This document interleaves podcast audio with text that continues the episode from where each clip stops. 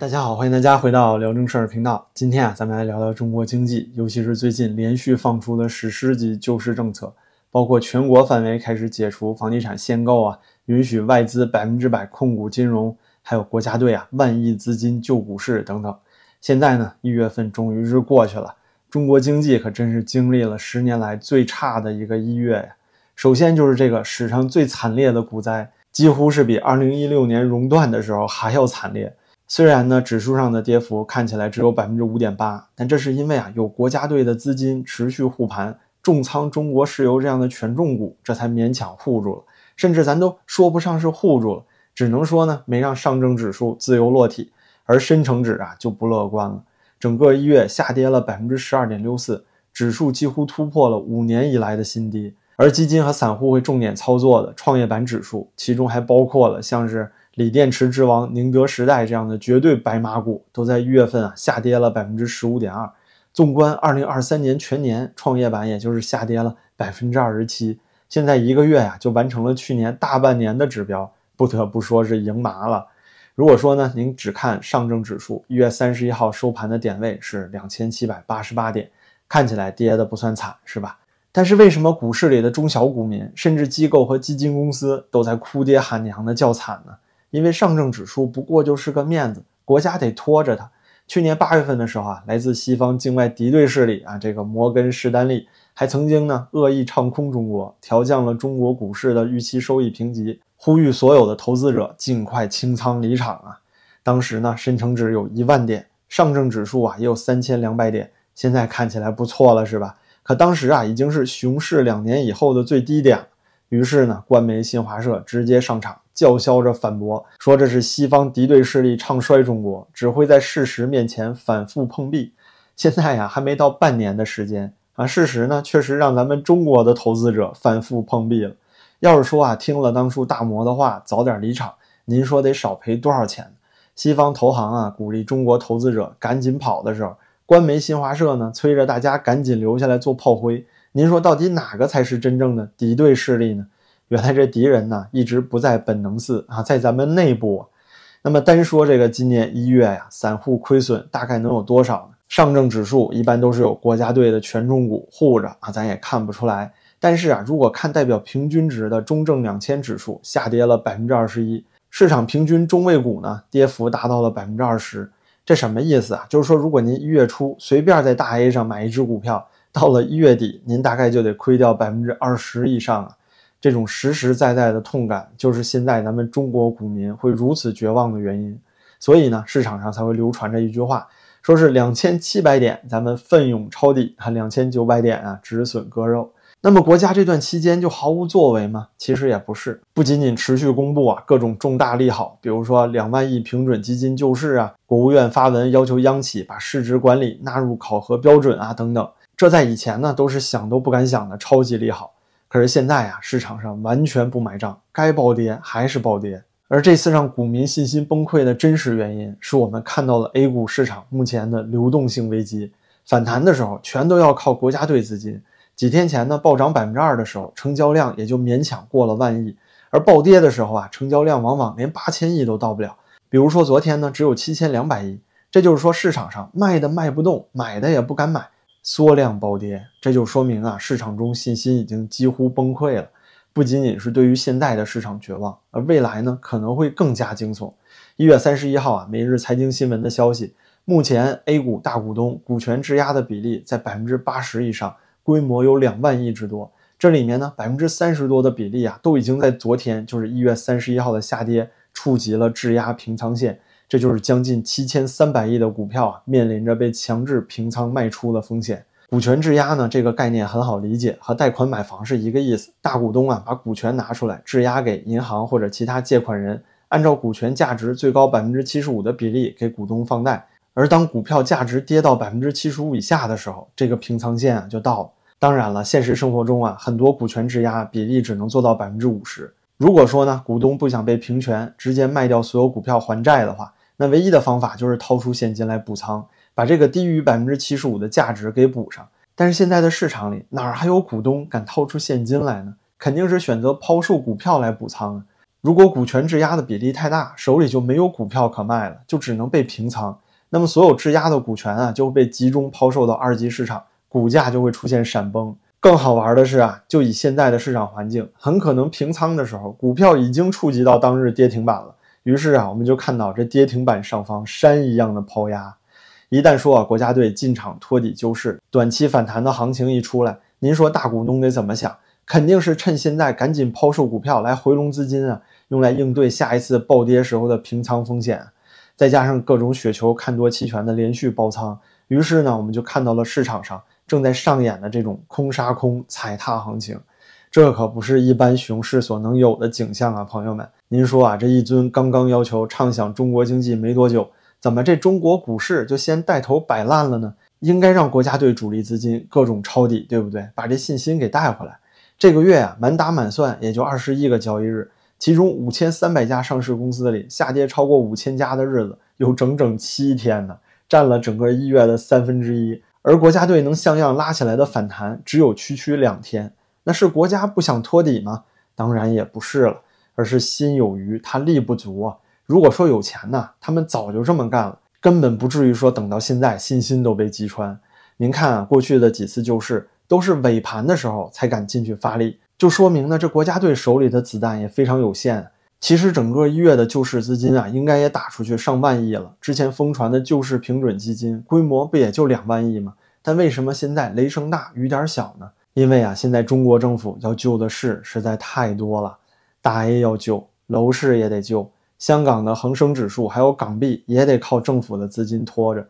尤其这个香港新二十三条，马上就要把香港变成比内地城市还要紧张的地方，外资加速出逃啊，就是板上钉钉的事儿。所以政府啊，就必须有充足的外汇储备来应对呢，未来和做空港币的资本对冲嘛。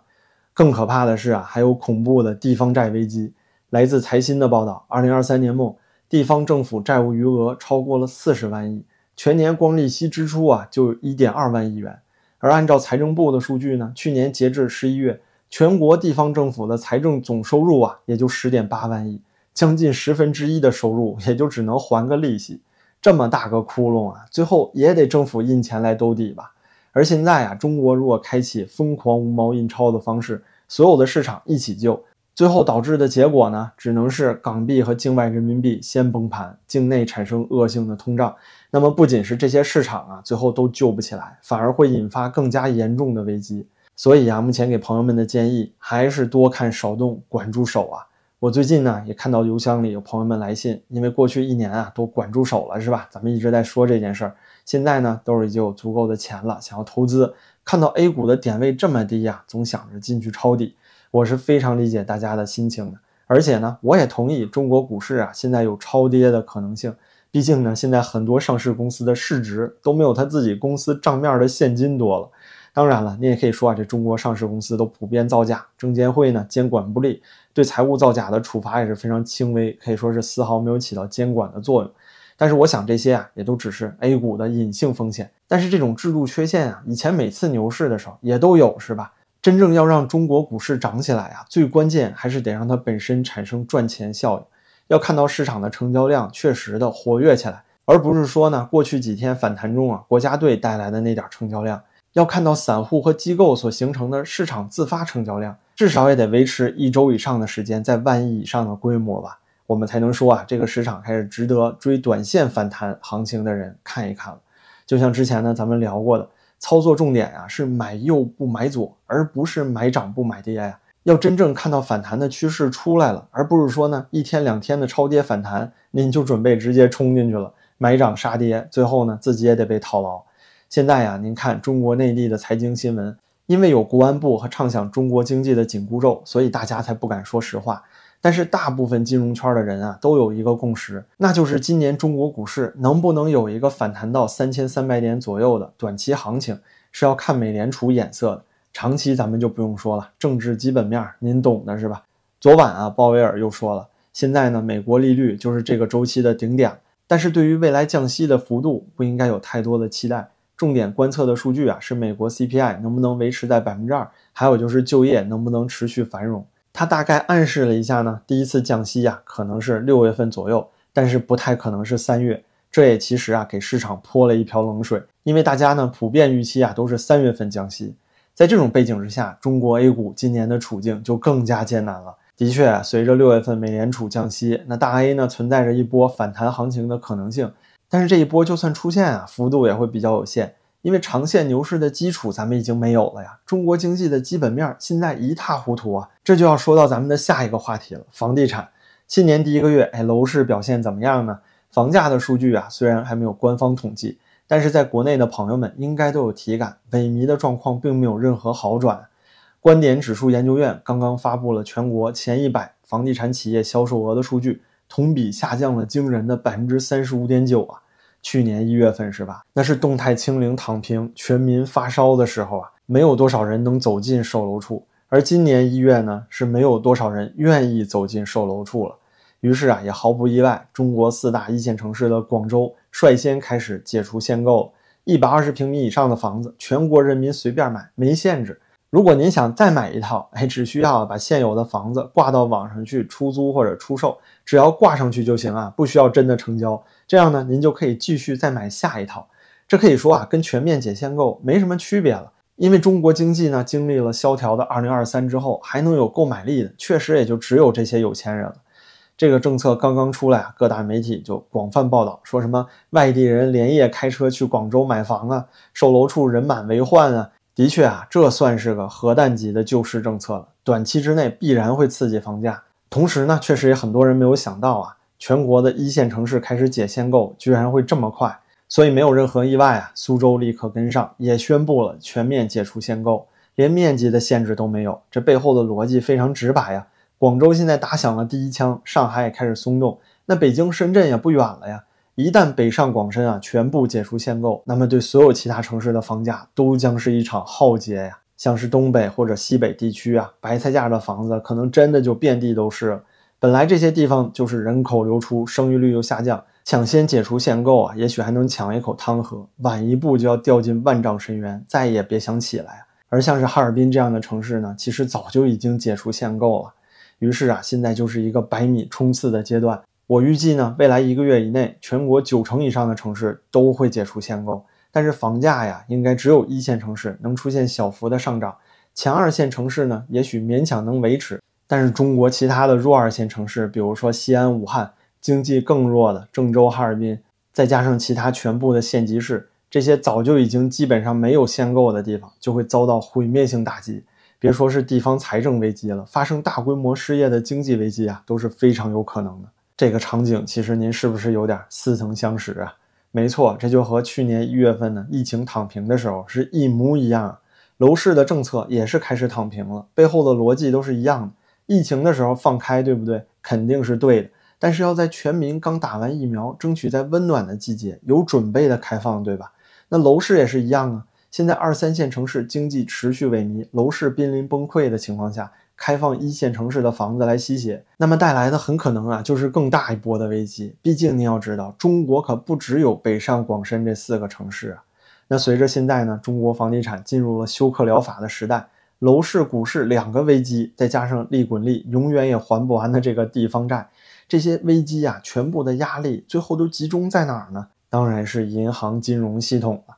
所以最后啊，咱们就解释一下，为什么中国会突然放开了外资持股中国金融公司的限制呢？就在几天前，国新办举行的新闻发布会上，国家金融监管总局副局长表示，已经取消了银行、保险机构的外资股份比例限制，同时呢，大幅减少了外资的准入门槛，对外资开放金融业，这可是当初两千年加入 WTO 的时候中国做出的承诺，这么多年雷打不动的坚持不去履行约定。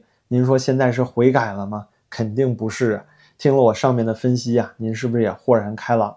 面对着头顶这么多大雷的中国企业，您说外资会去收购这些濒临破产的地方村镇银行和农商行吗？不会吧？能收购得了央企背景下的国有五大行吗？他们做不到吧？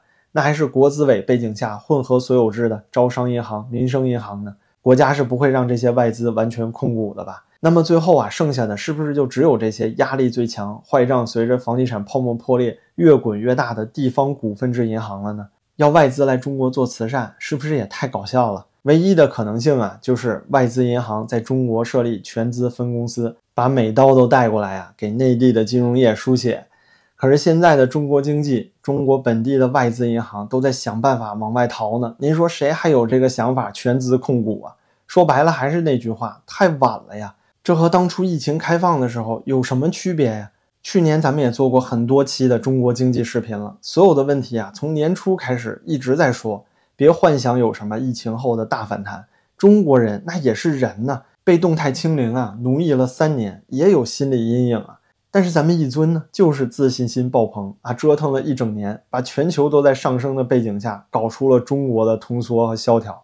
现在呢，一尊终于是有点啊明白过味儿了，这才想起紧急救市。可是这有什么用呢？视频结束之前啊，我还想回答频道里一个朋友的问题，正好咱们也畅想一下中国经济啊。这位朋友呢就问我，为什么觉得中国的经济不会崩溃？